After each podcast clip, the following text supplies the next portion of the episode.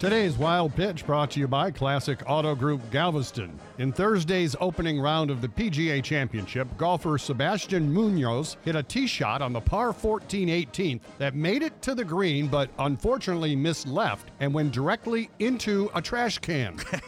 the gallery was still impressed and they cheered like it was a hole in one.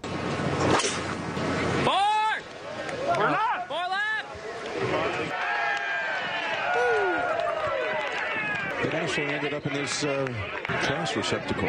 he held it. Munoz gave the ball to a fan. So that fan got a cool souvenir once he wiped off the nachos and beer. That's today's Wild Pitch.